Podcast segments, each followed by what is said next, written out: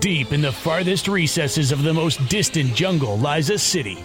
A city populated by the most mysterious, terrifying, and downright grotesque denizens ever seen by mortal eye. Here, in the darkened corners of this cavernous locale, sits an ordinary, average brick building with an innocuous, ordinary, average blinking neon sign which reads, On Air.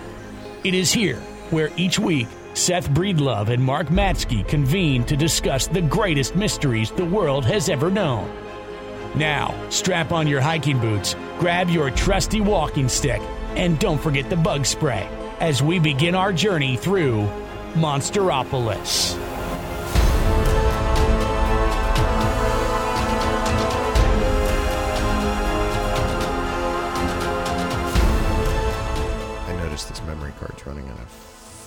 This is Monsteropolis.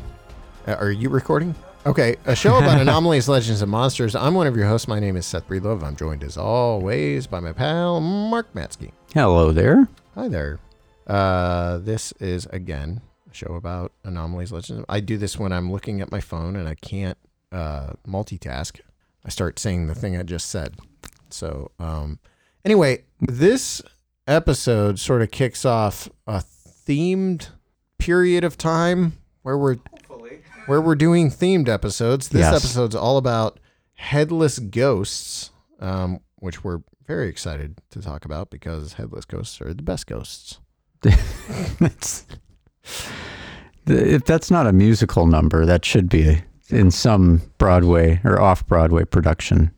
That I would that would play. I have a long history of uh, loving headless ghosts, mostly just the headless horseman, Yes. who we all know from uh, Washington Irving's Legend of Sleepy Hollow. Hey, before I get to that, uh, go on YouTube and you can watch this show. You can watch it for free if you want to with ads, or you can watch it without ads um, by becoming a channel member on YouTube, which we uh, lovingly refer to as our squad, Small Town Monster Squad.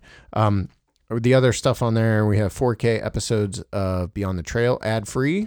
Oh, and that stuff's all advanced too. The Beyond the Trail is comes out about a week or more before the episode debuts for for free. Um, and Bigfoot Project should be kick- kicking off before the year's end too on there. Um, 4K ad free as well, advanced. And then sometime early next year on the Trail of Bigfoot the Ridge will also kick off over there for squad members. Um, if you're excited about any of those things, become a squad member, become a channel member, because that is how we are able to actually make those series. So the the YouTube has been fairly um, has been growing very well, which is why we're launching new episodic stuff. And if you're into what we do, then become a channel member, and you'll get access to lots of stuff. We'll have Yeah, and no ads. yes, I mean, if for no other reason, yeah, no ads, no ads, um, no clicking through, skip skip ad. skip ad. Yeah. yeah. The uh, Watching with your finger like hovering over the little box. I was gonna. Oh, Am shit. I the only person who does that? Yeah. Next week, uh, Production Diaries will be filming for On the Trail of UFOs Night Visitors, which is filming in Colorado. Oh, so my. You'll get daily production, not daily while we're filming, because I don't think that's going to happen now. But uh, we will be uploading production diaries from each day of the shoot, and you'll get to experience uh, much of Colorado. And that shoot is going to be abject insanity because I know even from the day we get in at 6:30 at night followed by a 2-hour drive we are shooting two interviews. That, Oh, that nice. first night. That's after- always fun. after a 4-hour plane flight picking up luggage and a car. Mm-hmm. We are also shooting two interviews. Um So there's is there a lot of stuff going on in Colorado these days? Colorado to, is still one of the more active states, Mm. I believe. Um which, you know, tied to those coal mines, also one of the most coal mined states in in the United It's States. very miney. very miney, miney all. Mi- minor, I hardly know her. I don't.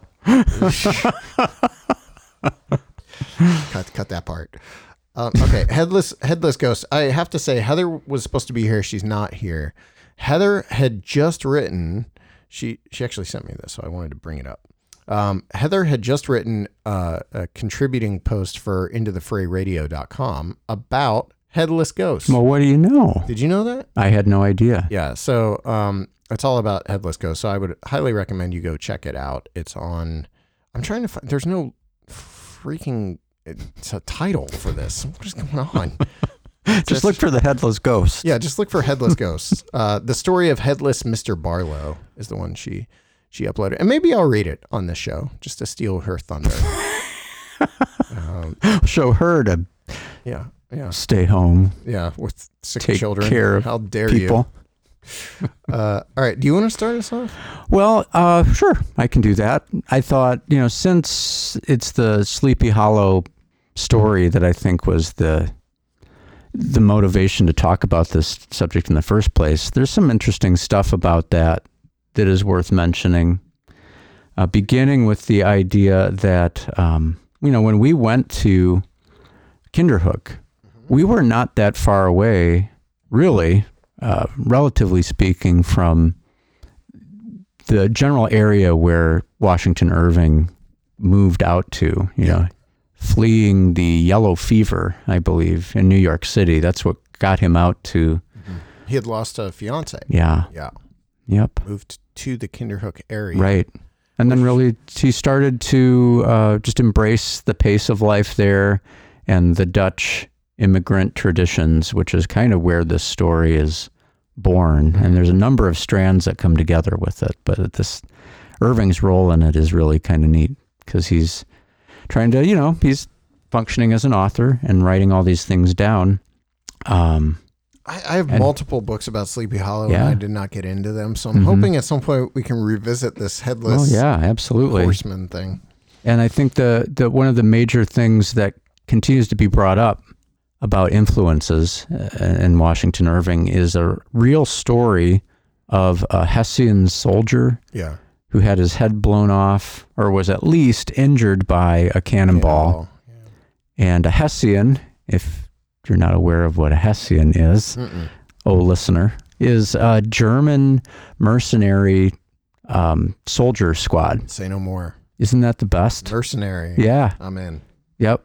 They were hired uh, to come in by the British to do some of their dirty work. And so it was at the Battle of White Plains in 1776, around Halloween, actually.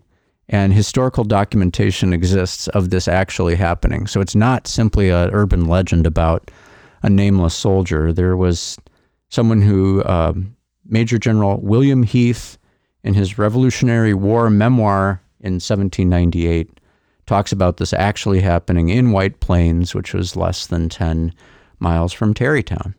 Um, so that's that's one portion of the story that almost certainly Irving would have heard about this and would have used that to formulate his story Yeah. that he wanted to write.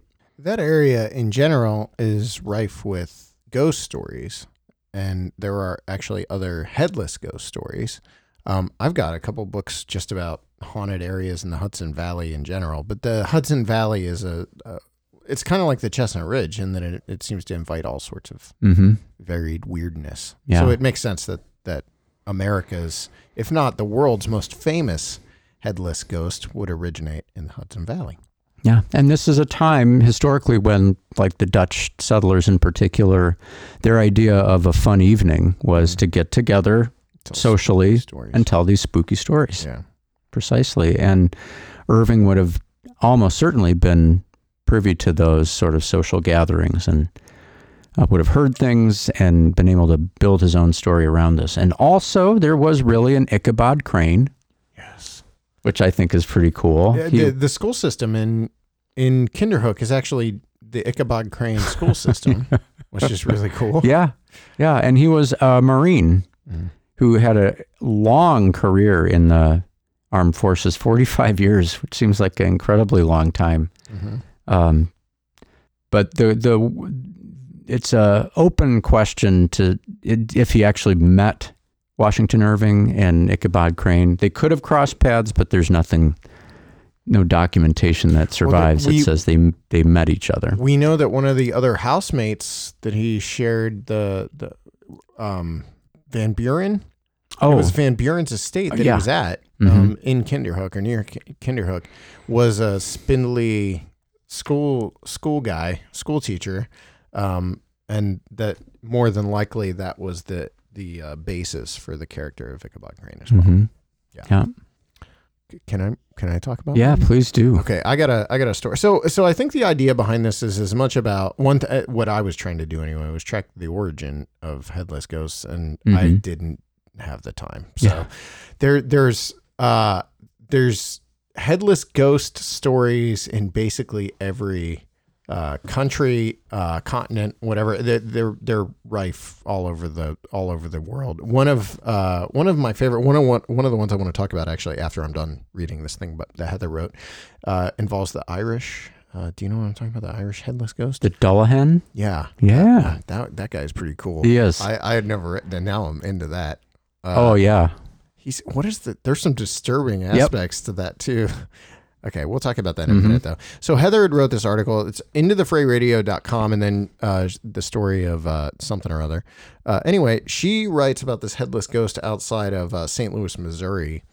Um, apparently haunts the uh, area of the Vulcan Iron Works. The apparition caused quite a ruckus with its antics, and due to the timing of its appearance, was speculated to be the spirit of the recently deceased Samuel Barlow.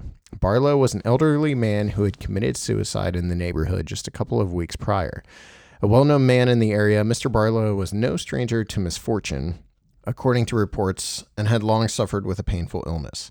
He had been in such a dire state, both physically and emotionally, that this was his second attempt on his life. News of his death was certainly upsetting, but it was not surprising. Due to the recent tragedy when a headless, armless specter appeared shortly after Barlow's death, locals saw fit to attribute its manifestation to him. The spirit attracted much attention with t- stories of taunting a local fireman and night watchman, allowing the men to come no closer than 10 to 12 feet no matter how far they pursued it. Barlow's ghost appeared before a local widow as well, and she was so frightened that she considered moving out of the area. Many others saw the spirit, verifying that it was more than just a couple of people witnessing the activity. Some even attempted to shoot at the ghost, only to see their bullets pass through it as if it were a cloud. Others still saw a mass of vibrant spook lights emanating from an abandoned house. The light display was so impressive that reports likened it to a midnight revelry. According to newspaper records, this particular neighborhood had an exciting few weeks leading up to the ghost making its appearance. A few days prior to Samuel Barlow committing suicide, a large storing facility burned in the early morning hours. Due to the hundreds of thousands of bushels of grain inside that were lost, in addition to the cost of the building itself, it was estimated the financial loss was somewhere between 500,000 to $800,000. The morning before Barlow took his own life, he spent hours at the river looking over the ruins from the fire. All of the excitement during this time and the news coverage of the fire, suicide, and subsequent hauntings did not sit well with some people, however. The day after the story was published asserting that the ghost at the iron works was that of Samuel Barlow, his son in law made sure to write to the paper in order to share his indignation. The newspaper responded by printing a single line to, to acknowledge that they were aware of his frustration, frustration, but did not retract anything. Um, perhaps this goes into the territory of once a story sounds good, the facts don't matter so much. Uh, anyway, Heather wrote all about this Samuel Barlow story, and it's a cool little local legend. Which uh, she she sent me some newspaper articles about headless ghosts. There's quite a few, especially uh, Virginia and Maryland, because she sent me two about Virginia or Maryland, Cumberland, Maryland, and I did research on the Cumberland one on Google, little little website called Google. Yeah. Um, and I turned up others. Is that like Ask Jeeves? it's kind of like duck duck go um but yeah i found other other uh, newspaper articles and stuff from like the late 1800s and early 1900s detailing ghosts a lot of them women have you noticed Hmm. that No, I mean, if anything, the ones that I were turning up were all sort of these either soldierish or kind of hunting Hmm. type figures. Hmm. And um, one that I just want to mention real quick was recorded by the Brothers Grimm. You know, in addition to their fairy tale Mhm. writing, they just recorded folk tales and so forth. And there's a Saxon hunter by the name of Hans Jagenteufel. whoa wait Yes. how did you, even do that You heard me. holy moly And when translated into English, Jagenteufel means hunting devil, Okay. which is pretty cool as Yeah. far as headless figures is concerned. And it, that typically has to do with those who have escaped punishment in their lives, which is to say, you know, criminals who got away with it and are on the lam through the woods will find Hans Jagenteufel lapping at their heels and they turn around to find this headless hunting figure who's coming up to, uh, you know, exact revenge and tip the scales of justice once again. So it's a very interesting. It's kind of the the function of a lot of these characters coming out of that time period, which is the they essentially serve as a kind of punisher or a, a sort of like with um, like Saint Nicholas and Belschnickel. Yeah. Like he does the dirty work, so Saint Nicholas doesn't have to get his hands dirty, but he's going to be the one who rights the wrong. And that's also the case to a certain degree in the earlier figure that you mentioned, the Dullahan from Ireland. And I don't know if you wanted to get into the the grisly details of the Dullahan. I think we have to. Yeah. So he roams the back roads of rural, rural Ireland collecting the souls of the dead, Mm. dresses in black, rides a black horse, which automatically just sounds like the headless horseman. Um, in some stories, he drives a coach, which I actually think is way cooler. Yeah. Because the coach is pulled by six horses, Right. uh, 666 horses, actually. No, I'm just kidding. That, that would make no sense. Uh, That's a long coach. coffins, Here he comes, the Dullahan. You're just waiting for like an hour while these horses run past. Uh, uh, coffins, gravestones, and bones make up the coach. So the body of the coach is actually that's pretty cool too. Yeah. Uh, horses gallop so fast their hooves set fire to the hedges Yes. along the road. Yes. Again, very cool. Very good. Uh, whichever version it is, the the du- okay, how do you say it? Doulahan? Doulahan? Sure. Okay, Doulahan. Dullahan. hey, here comes the Doulahan down the road now. there, Uh, the, there you nailed it. the Doulahan carries a whip made of a human spine Yes. in one hand. To me, that was the detail of details. Yeah. Right there. How can you not love it? I In his other, he carries his own head. Hmm. It glows, acting as a lantern, which is kind of creepier than a normal, you know, jack o' lantern like the Mhm. headless horseman is seen carrying in the fantastic Yeah. Bing Crosby film. uh, he's also known to lash out the eyeballs of anyone who sees him. that'll teach you. Just a nice guy. Deaths occur whenever he stops riding and calls out a name. Hmm. If you heard him call yours, then you'd be the next to die. Um, Reverend John O'Hanlon claimed the Doulahan, Han, Doulahan only acted as an omen of death for the rich families in the area. Apparently, his coach had no sound as it passed by the road, which was usually how one determined it was one of an otherworldly character. Uh, he becomes conflated with the banshee, announcing deaths in prominent Irish families. I never thought of that Mhm. connection there. That's a cool. You want to talk about this one a little? Well, there's just the one other detail I wanted to mention is that evidently, in more than one version of the story, the skin on the head Hmm. is described as resembling moldy cheese. Oh, Yeah. And I just found that interesting that that would come from more than one source, you know, like, and it looked like moldy cheese. It's, it's pretty wild that that would be the thing people zero in on. he apparently has a fear of gold. Did you read that? Yes, which is bizarre He's considering. going after rich people. yes, Yeah. I wasn't quite able to reconcile that whole thing, but I did see that that it was a, and the idea that it was rich people only that uh, the Dullahan would come for. Some believe that Do- Doulahan's origins lie in the 6th century. Christian missionaries banned the worship of Crom Dubh, Dub, the, the Celtic god of fertility. Every year he demanded human sacrifices, usually created using decapitation. Once they banned his worship, the locals turned him into a terrifying figure that still demanded corpses. Eventually, Crom Dud fell out of the stories, and the horseman became the Doulahan. It's a good one. Yeah, I like it. it is. I want to. I want to see more. Small Town Monsters presents the Doulahan coming soon.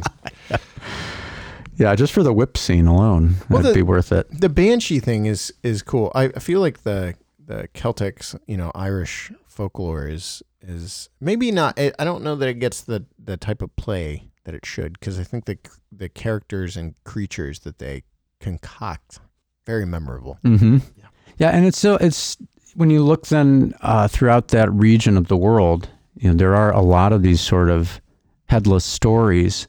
Um, Scotland, there are stories from Scotland about soldiers beheaded in battle, and both he and the horse are headless, which I think is a amazing detail. And of course, that shows up much later on, right here in our own backyard when you talk about Rogues Hollow. Ah, you beat me. Yeah, Yeah, yeah, it's a good one. that's a very good one. Uh, Germany has their own headless entities, as we've seen so far, and those osp- those seem to correspond to windstorms or natural disasters in almost a um, in a Mothman sort of precursor, you know, prefiguring the disaster. The, that figure would show up first.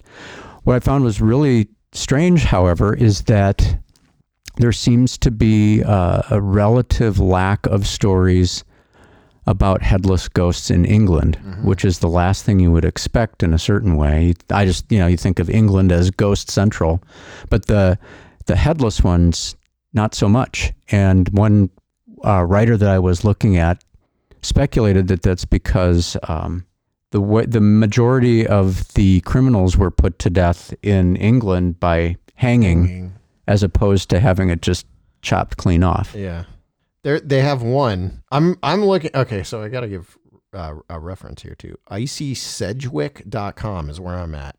Uh, Davies notes that the existence of a single English head English headless horseman who haunted a track in Wiltshire every New Year's Eve, according to local legend. He made a wager to make it home in Sturton from Winkington Market. What are we doing? What are these words? In seven minutes. He broke his neck during the race, which apparently explains the headless state of his phantom. There's another one, Ewan. E- Ewan, who was also a headless uh, English Briton. Uh, him and his horse are both headless. Yeah, that's the Scotland guy. that's the Scotland guy. I knew that. I was I- yeah. all right. Moving moving right along.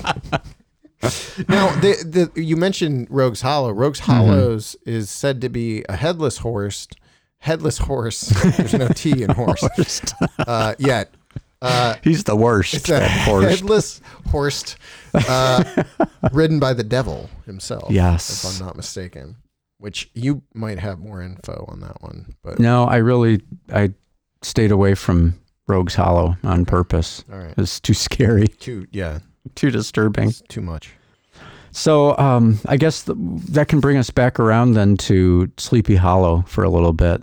If there's anything else that you want to say there, I the one thing I wanted to mention is that you know the Legend of Sleepy Hollow was written in 1820, which is approximately 42 years after the Revolutionary War and eight years after 1812. So in the the sort of the general memory of the population, there was still this sort of recovery and dread from the war. And that plays into this story a little bit that, you know, within the, the living memory of many of the people living around Tarrytown and Kinderhook and so forth was a lot of old colonial violence. Uh, the, the people had experienced that. And to some degree, we're still experiencing that further west. So that's sort of the, the dark backdrop to the more civilized sort of social gatherings and trying to make a go of uh, a more, um, you know, civilized urbane existence there in New York.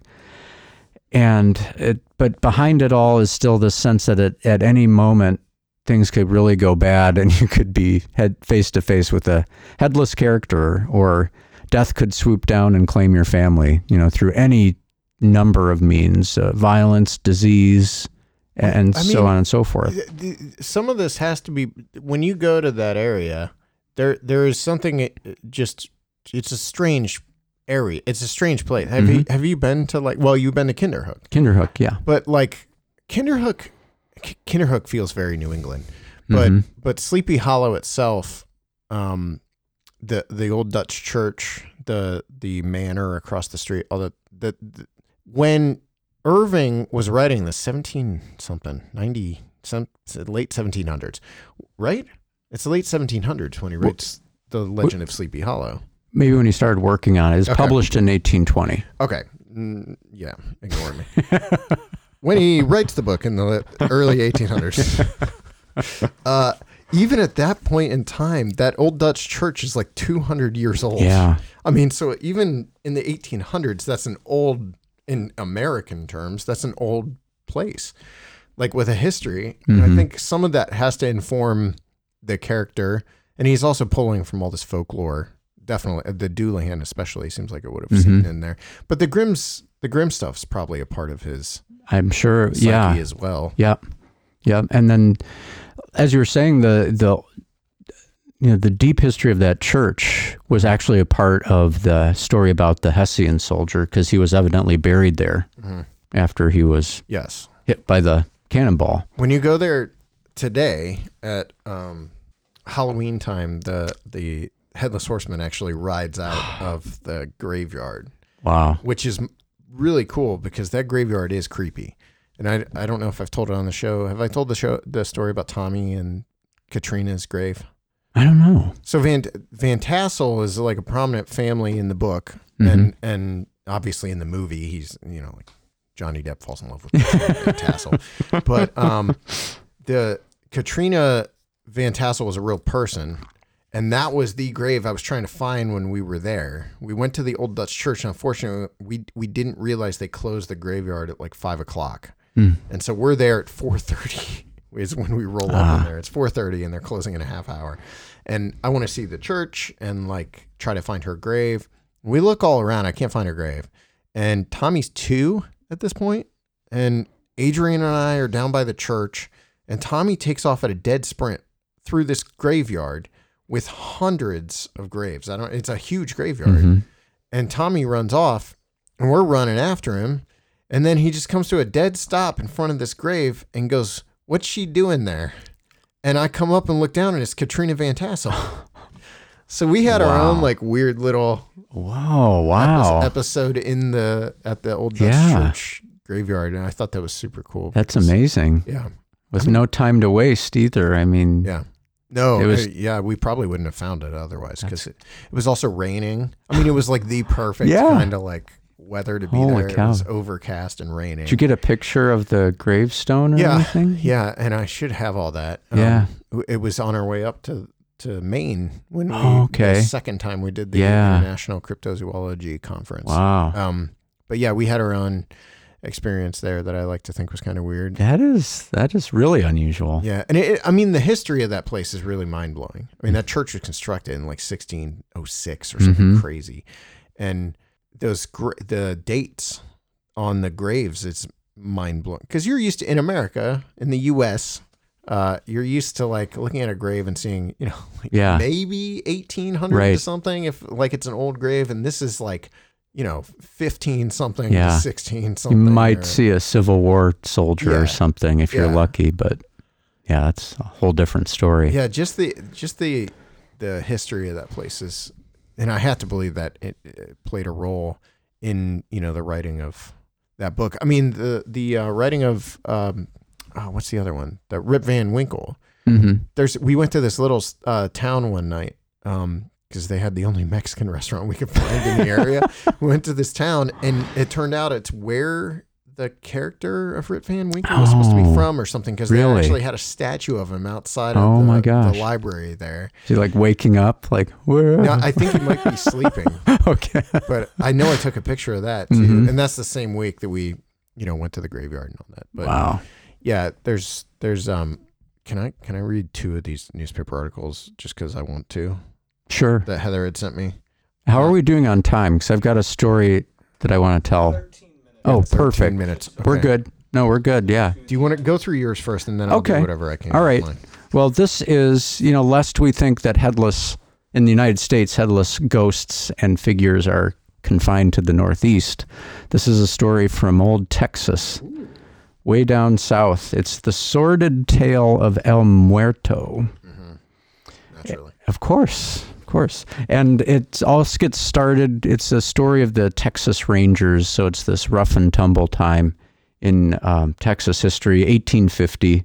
Uh, two of the Texas Rangers, Creed Taylor and Bigfoot Wallace, which is amazing. Yeah. And I, it only just hit me looking into this story to get ready for this that we there's a Bigfoot like real person and folkloric character who existed well like a century before Jerry Crew. So the the Yeah. term Bigfoot existed. You know Well that in if you advance. if you do archival research and go prior to 1950, that is you're either finding that or there's also some sort of Native American connection to the term Mm, Bigfoot as mhm. well. Yeah. It doesn't have anything to do with hairy primates. Right. Yeah. So to really quickly go through this, in South Texas, there was a cattle rustler uh, known only as Vidal, which is sort of an exotic cattle rustler name. You know, I wouldn't expect that. No. But he unwitting, unwittingly stole some of Creed Taylor's prize Mustangs. Uh-oh. Yep. So Taylor got Bigfoot Wallace and some other um, mercenary, more mercenary types, and they located Vidal, beheaded Vidal, and they proceeded to secure his torso to the pony that he was riding. Oh wow. Then they attached the head with sombrero on top to a long leather strap, which they then attached to the saddle and let his head sort of flap around, Wow. sent the horse out into the surrounding countryside, where, as you could imagine, as people started to see this strange figure riding past their towns and camps, started telling stories about a headless ghost riding its way through the desert. And it became known as El Muerto or, you know, Mr. Death Yeah. riding around. Um, stories began to abound. The local ranchers finally found the wild pony with the dried up corpse sitting on top, riddled with bullet holes and stuck through with all manner of arrows. So people had seen it and just didn't, you know, they reacted as you would imagine in the Old West. And, um, but once all that was taken care of, uh, the stories only continued and continue to this day. Um, there are documented reports from 1917 and middle of the 20th century of people in South Texas seeing the headless rider riding across the desert. Uh, Heather sent me one that I, I really enjoyed. Headless Woman's Ghost. And this is an actual newspaper article. Um, I don't have the date in front of me, but uh, this is probably late 1800s, early 1900s. Trainmen on the Baltimore and Ohio West Virginia Central Railroads employed near Cumberland, Maryland, were recently frightened by the shape of a headless woman that makes her appearance at Greenwade's siding near 21st Bridge between Cumberland and Keyser, West Virginia. Freight trains are sidetracked there, and when the trainmen are waiting, a headless woman emerges from an old culvert or bridge and walks up and down the track. Whenever any of the men attempt to follow her, she disappears. One railroad man was so badly frightened that he left the service of the road. Others say that if the headless woman keeps up her antics, they too will quit. One railroad man whose reputation for truth has never been questioned says that a few nights ago he crawled under the locomotive to avoid seeing this headless object. The men declare that the ghost can be seen almost nightly. The other two uh, train the other night the other night two trainmen on the Baltimore and Ohio who live in Cumberland were frightened by the specter and went to work the next morning with great relux- reluctance. Um, there's another one, Midnight Apparition, that has troubled Mrs. Smith of Philadelphia. Again, older newspaper article. Philadelphia. Mr. and Mrs. Smith, a young married couple of Camden, New Jersey, have been troubled for some time past by the visitation of a headless ghost. Midnight is the usual hour for his visits, and like a well bred spirit, he has been polite enough to signify his presence by touching Mrs. Smith on the arm and, after awakening her, glide silently out of the room. The same performance continued to be repeated at irregular intervals during the next three months until the young wife became utterly prostrated, prostrated with nervousness and begged her husband to move from the house. Uh, Mr. Smith felt firmly convinced that his wife was the victim of an optical delusion and could not be made to believe otherwise. On la- last Tuesday night, however, he was unpleasantly convinced to the contrary. It was a bright moonlight night, and the rays streamed into the bedroom so brightly that the gas was not lighted. Sometime near midnight, Mrs. Smith, Mr. Smith, was startled from a sound sleep by his wife uttering a piercing scream. He started up in bed and says he could dimly see the figure of a man standing near a door. Leaping from the bed in an instant with no other idea than that it was a being of flesh and blood, he aimed a powerful plow at the intruder. I would think blow, but it says plow. Uh, like a well regulated ghost, this specter immediately vanished. Miss, Mr. Smith then lighted the lamp and, together with his trembling wife, made an immediate and thorough search of the house. Every door and window was found to be locked, and nobody was found on the premises. Again, I don't have a date on this one, it just says headless ghost. It's older, though. I, I would think early 1900s on that one. We got ghosts. We got headless ghosts. They're everywhere. They're all around us. do you want to? Do you have any other headless ghost talk? Uh, Andy's given us that. Well, ready yeah. oh, okay. Well, the the railroad one reminded me of some type of story that I've heard, hmm more in the realm of the spook light, but that it has to do with um, like along railroad tracks, mystery lights are spotted, and the story is that it's a conductor or engineer that got off to check the tracks and lost their head Yeah, or that's a really body part. and and when you see the lights going up, they're they're trying to find Yeah, their their missing head. That is, there's multiple spook light stories that have that same origin story. hmm I think there's a, I think even the Brown Mountain Lights have a story that involves a headless, deca- you know, some sort of decapitation Mhm. event. So it's very common. Headless ghosts all around us. Watch your back. If you're a fan of this show, you can leave us a rating and review on iTunes. Uh, you can also, if you're watching on YouTube, give it a thumbs up, leave it a comment that isn't horrendous. Um, and you can send us mail at monstropolismail at gmail.com. Um, you can watch the show right now. You probably are. Uh, there's more people watching the show at this point than there are listening, so that's saying something. Uh, but anyway, uh, watch watch everything on the YouTube channel. Listen to all previous episodes and uh, leave us uh, lovely mails so we can talk about that too. Heather will be back next week. No fears. Actually, next week's episode will probably be Heather and I recording from Colorado. That should be what is happening. Rocky otherwise- Mountain High. Yeah, for sure. Rocky Mountain High. That was what I was going to say. All right, we'll be back.